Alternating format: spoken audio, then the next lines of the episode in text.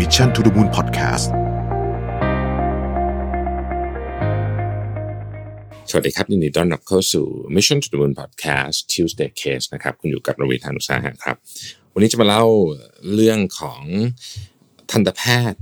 ชาวเกาหลีคนหนึ่งนะครับ ชื่อว่าซังเกินลีนะครับคุณลีเนี่ยเป็นทันตแพทย์ที่ก็ต้องบอกว่าอาชีพทันตแพทย์เป็นอาชีพที่มั่นคงมากอาชีพหนึ่งนะครับ ทีนี้ เรื่องเรื่องของเรื่องมีอย่างนี้ครับว่า ตอนที่เขาหลังที่เขาเรียนจบแล้วก็ทำงานเป็นทันตแพทย์มาสักพักเนี่ยเขาเขารู้สึกว่าเขาอยากจะเขาอยากจะออกมาทำอะไรของตัวเองนะฮะแต่ปัญหาคือว่าครอบครัวของเขาเนี่ยคุณพ่อคุณแม่เป็นคนที่เรียกว่า ติดกับจารีตประเพณีมากๆ ถ้าเกิดใครเคยดูซีรีส์เกาหลีคงจะพอนึกออกนะว่า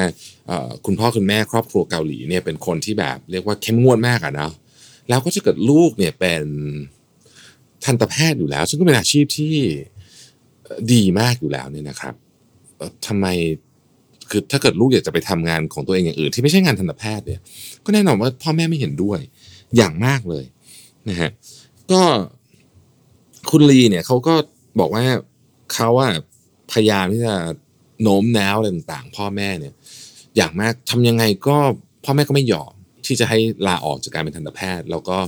มาเริ่มทำธุรกิจของตัวเอง นะครับในที่สุดคือแกก็ทำงานไปฮะจนเก็บเงินได้ก้อนหนึ่ง แล้วก็ออกมา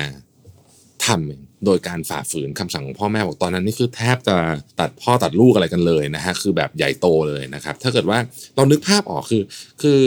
ในประเทศเกาหลีเนี่ยความเรียกว่าเป็นขนบธรรมเนียมเขาค่อนข้างเข้มแข็งนะครับ เรื่องนี้เพราะฉะนั้นมันก็เป็นสิ่งที่พ่อแม่รู้สึกว่าไม่โอเคมากๆนะฮะก็โอ้โหแบบใหญ่โตทะเลาะกันใหญ่โตนะฮะ แต่คุณลีก็ออกมาจนได้นะครับ แล้วก็ไปทำสตาร์ทอัพของตัวเองนะฮะทำเอ่ออันแรกเจ๊งนะฮะแล้วก็ทำอันที่สองนะฮะเจ๊งนะฮะทำอันที่สามก็เจ๊งนะฮะไปเรื่อยๆ เจ๊งไปทั้งหมด 8 อัน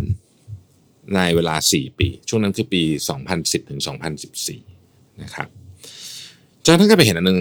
ก็บอกว่าก็เสียความมั่นใจเหมือนกันนะฮะแต่ก็ไปเห็นโอกาสอยู่อันหนึ่งครับ เกี่ยวกับเรื่องการโอนเงินระหว่างคนประชาชนด้วยกันนะครับหรือที่เราเรียกว่า P2P เนี่ยนะในเกาหลีเนี่ยต้องบอกงนี้ก่อนนะฮะในเกาหลีเนี่ยไอของประเภท PayPal อะไรพวกนี้เนี่ยตอนนั้นยังไม่มีเหตุผลเพราะว่าระบบ การธนาคารของเกาหลีเนี่ยเข้มงวดมากคืออยู่ดีคุณจะมา PayPal อะไรนี่ยไม่ได้นะฮะคือคือไม่ได้ก็เลยประเทศเกาหลีก็เลยกลายเป็นที่ที่ตอนนั้นก็ยังไม่มีไอ้ระบบอะไรที่มันเป็นโอนเงินอะไรแบบจริงจังนะฮะ P2P peer to peer อย่างจริงจังนะครับ แต่ว่าคุณลีเนี่ยเขาเห็นว่าเฮ้ยอันนี้น่าจะมาแน่ๆนะครับเขาเห็นโอกาสในช่วง 2013-2014เนี่ยเขาก็เลยไปคุยกับภาครัฐนะฮะใช้เวลา 1 ปี 1ปีเต็มๆเลยนะฮะในการพูดคุยกับเจ้าหน้าที่ที่เกี่ยวข้องนะฮะจนกระทั่งคนที่เกี่ยวกระทรวงการคลังเนี่ยอนุญาตให้เขาทำเหมือนกับสตาร์ทอัพที่ทำเอ่อ peer to peer money transfer ได้นะฮะเหมือนกับอารมณ์ประมาณ PayPal เนี่ยนะครับเขาบอกตอนนั้นเขาแบบโอ้โหรู้สึกว่าแบบนี่มันเป็นโอกาสที่แบบมันต้องครั้งที่เก้าเนี่ยมันต้องได้แน่ๆนะฮะแต่เขาได้เขียนบันทึกไว้นะบอกว่า เชื่อไหมว่าการจะไปคุยกับกระทรวงการคลัง หรือว่าคอนวินให้กระทรวงการคลังยอมให้เขาทำเนี่ยยังง่ายกว่าการคอนวินส์พ่อแม่ตอนนั้นให้เชื่อว่าออกมาจากการเป็นทันตแพทย์แล้ว จะมีชีวิตที่ประสบความสำเร็จได้นะครับคุณลีเนี่ยก็เปิดบริษัทอันหนึ่งที่เป็น P2P ขึ้นมานะครับ ชื่อว่า TOS นะฮะตอนนั้นเนี่ยเขาก็ เอ่อ regulator นะฮะธนาคารของกับกระทรวงการคลังเกาหลีนี่ก็เริ่มผ่อนปรนนะฮะเริ่มผ่อนปรนกฎระเบียบ แต่เผอิญเขาอะคิดมาก่อนแล้วคือเขาเป็นคนเหมือนกับเริ่มต้นมาตลอดถูกไหมฮะเพราะฉะนั้นทันทีที่ผ่อนปรนปุ๊บเนี่ยเขาเป็นคนแรกที่พร้อมเขาก็ launch เลยนะครับทันทีที่ launch เนี่ยเอ่อนักลงทุนเนี่ยเห็นอยู่แล้วว่าไอ้นี่มัน work แน่คือมาเมื่อไหร่ work แน่พอมีคนทำสำเร็จนะครับนักลงทุนก็เลยเทเงินลงมาเลยนะฮะ ทันทีเลยนะฮะให้เงินทันทีเลย ก็โตมาเรื่อยๆนะครับนักลงทุนอย่าง Altos Venture นะครับ Altos Venture นี่ก็ก็เอ่อเป็นนักลง Venture Capital ที่ใหญ่นะฮะก็เทเงินลงมาเลยนะครับ ปรากฏว่าก็โอ้โหได้ funding แล้วก็มีคนใช้เยอะขึ้นเรื่อยๆนะฮะในปี 2018 ที่ผ่านมาเนี่ยเขาได้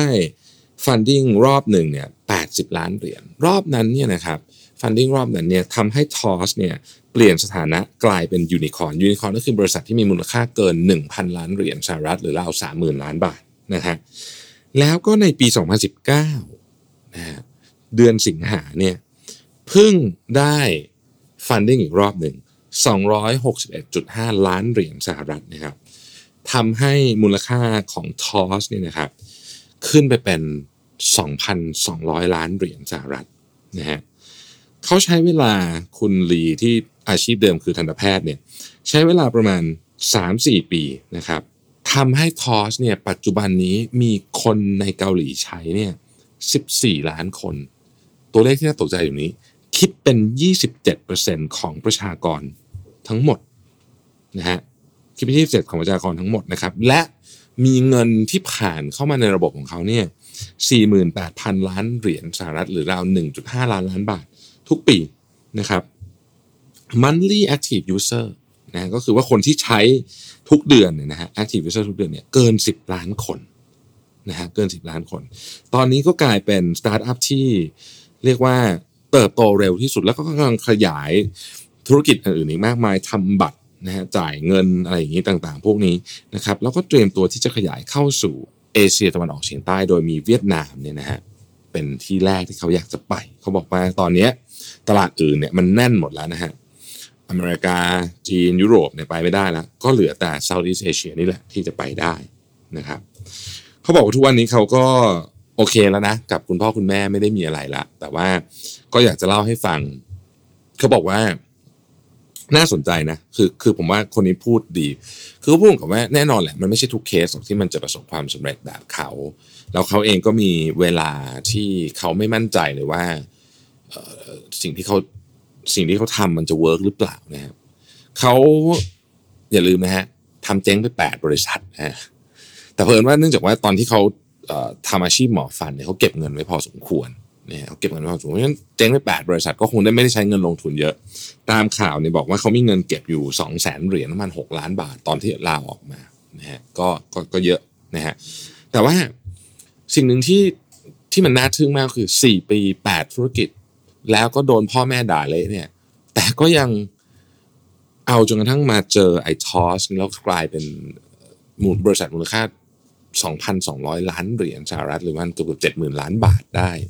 จนได้เนี่ยฮะคือมันเป็นความมหัศจรรย์มาก คนก็ถามเขาว่า อะไรเคล็ดลับของความสำเร็จ เขาก็บอกว่า คืออันอันที่หนึ่งคือหาโอกาส ซึ่งนี้ผมเชื่อทุกคนก็คงจะพอเห็นแล้วเขาบอกไอ้ตอนนั้นธุรกิจการเรียกว่าโอนเงินแบบเพียร์ทูเพียร์เนี่ยมันมันยังไม่เกิดขึ้นในในเกาหลีเขาคิดว่ามันต้องเกิดวันหนึ่งอะคือคนอื่นเขาทำกันไปหมดแล้วเพราะฉะนั้นมันต้องเกิด ก็คนเดียวที่ทำให้เกิดได้ก็คือ regulator ก็ไปคุยกับเขานะฮะแต่อันที่สองเป็นเรื่องที่ผมรู้สึกว่าเราทุกคนเนี่ยน่าจะต้องเรียนรู้จากจากคุณลีเลย ก็คือว่าเขาบอกว่าความล้มเหลวของเขาที่ปิดไปแปดบริษัทเนี่ย จริง ๆ มันไม่ใช่ความล้มเหลวอะไรเลยนะ เพราะว่าถ้าไม่มีแปดบริษัทนั้นน่ะเขาก็คิดไม่ออกหรอกว่า Toss จริง ๆ ตอนเริ่มต้นมันต้องทำยังไงทำยังไงจะสเกลคนได้ทำยังไงจะอะไรได้เขาเรียนรู้เรื่องพวกนั้นเนี่ยมาจากไอ้สตาร์ทอัพประหลาดประหลาดที่เขาทำแปดอันเจ๊งไปนั่นแหละนะครับ ผมคิดว่าแน่แหละทุกคนอาจจะคิดว่านี่มันเป็นเรื่องแบบ เทพนิยายอะเนาะแบบหนึ่งในหนึ่งพันล้านคนหรือเปล่าอะไรเงี้ยผมผมผมก็รู้สึกว่าเป็นอย่างนั้น แต่ทุกครั้งที่เราไปถามในคนที่ได้หนึ่งในหนึ่งพันล้านคนเนี่ย คำตอบมันก็คล้ายๆมันเกือบทุกครั้งนะผมรู้สึกว่าจริง ๆ แล้วเนี่ย บางทีเราล้มเลิกเร็วไปหรือเปล่าอันนี้ไม่เกี่ยวกับเรื่องของคุณลีเลยนะล้มเลิกเร็วไปแล้วเราเราไปหยุดที่สตาร์ทอัพที่เจ๊งอันที่หกหรือเปล่าเนี่ยหลายคนจะแบบตังหมด แต่ว่าเขาบอกเขาก็ตังหมดเหมือนกันเขาหามาจนได้นะฮะไม่รู้เราจะไปอยู่ที่อันที่เจ็ดหรือเราอาจจะอยู่ที่อันที่แปดแล้วเราก็บอกว่ามันมันไม่ work อันที่เก้าที่เป็น Toss ก็เลยไม่เกิดขึ้น อีกมุมหนึ่งที่ผมอยากจะ บอกกับตัวเองด้วยนะ ก็คือครอบครัวสำคัญมากนะครอบครัวสำคัญมาก อันนี้เขาเขาดื้อไงเขาดื้อแต่ถ้าสมมติว่าเขาไม่สำเร็จ แล้วเขากลับไปเนี่ย อืม ปฏิกิริยาของพ่อแม่จะมีผลกับชีวิตเขาเยอะมาก ผมรู้สึกว่ายุคนี้ครับ อันนี้ผมพูดจากใจจริงเลยนะในฐานะคนเป็นพ่อเหมือนกันผมรู้สึกว่ายุคนี้เราบอกไม่ถูกหรอกว่า อนาคตของลูกจะเป็นยังไง สิ่งที่เราเคยเชื่อหรือมันจริงในยุคเราด้วยซ้ำนะฮะมันก็มีแนวโน้มแล้วกันใช้คำนี้ ที่จะไม่จริงในยุคของลูกเรา โดยเฉพาะเรื่องของอาชีพการงานนะเพราะฉะนั้นผมเชื่อว่าสิ่งที่เราให้ได้มากที่สุดเนี่ยก็คือคำแนะนำมุมมองของเรา และแรงสนับสนุนในฐานะคนเป็นผู้ปกครอง แล้วผมว่าอันเนี้ยมันจะช่วยเขาไปได้ ผมคิดว่าเรื่องนี้เนี่ยสอน อะไรเราหลายอย่าง ไม่ใช่ว่าเราต้องการสตาร์ทอัพมูลค่าสองสองพันล้านเหรียญได้ก็ดี แต่ถึงถึงไม่ได้เป็นอย่างนั้น ผมว่ามันมีมุมมองที่ที่น่าสนใจแล้วก็น่าศึกษามาก ๆนะครับ ก็เป็นเคสที่อาจจะไม่ได้เกิดขึ้นบ่อย แต่ก็ไม่มีใครรู้หรอก อาจจะเกิดขึ้นกับคุณก็ได้ ขอบคุณที่ติดตาม Mission to the Moon นะครับ สวัสดีครับ Mission to the Moon Podcast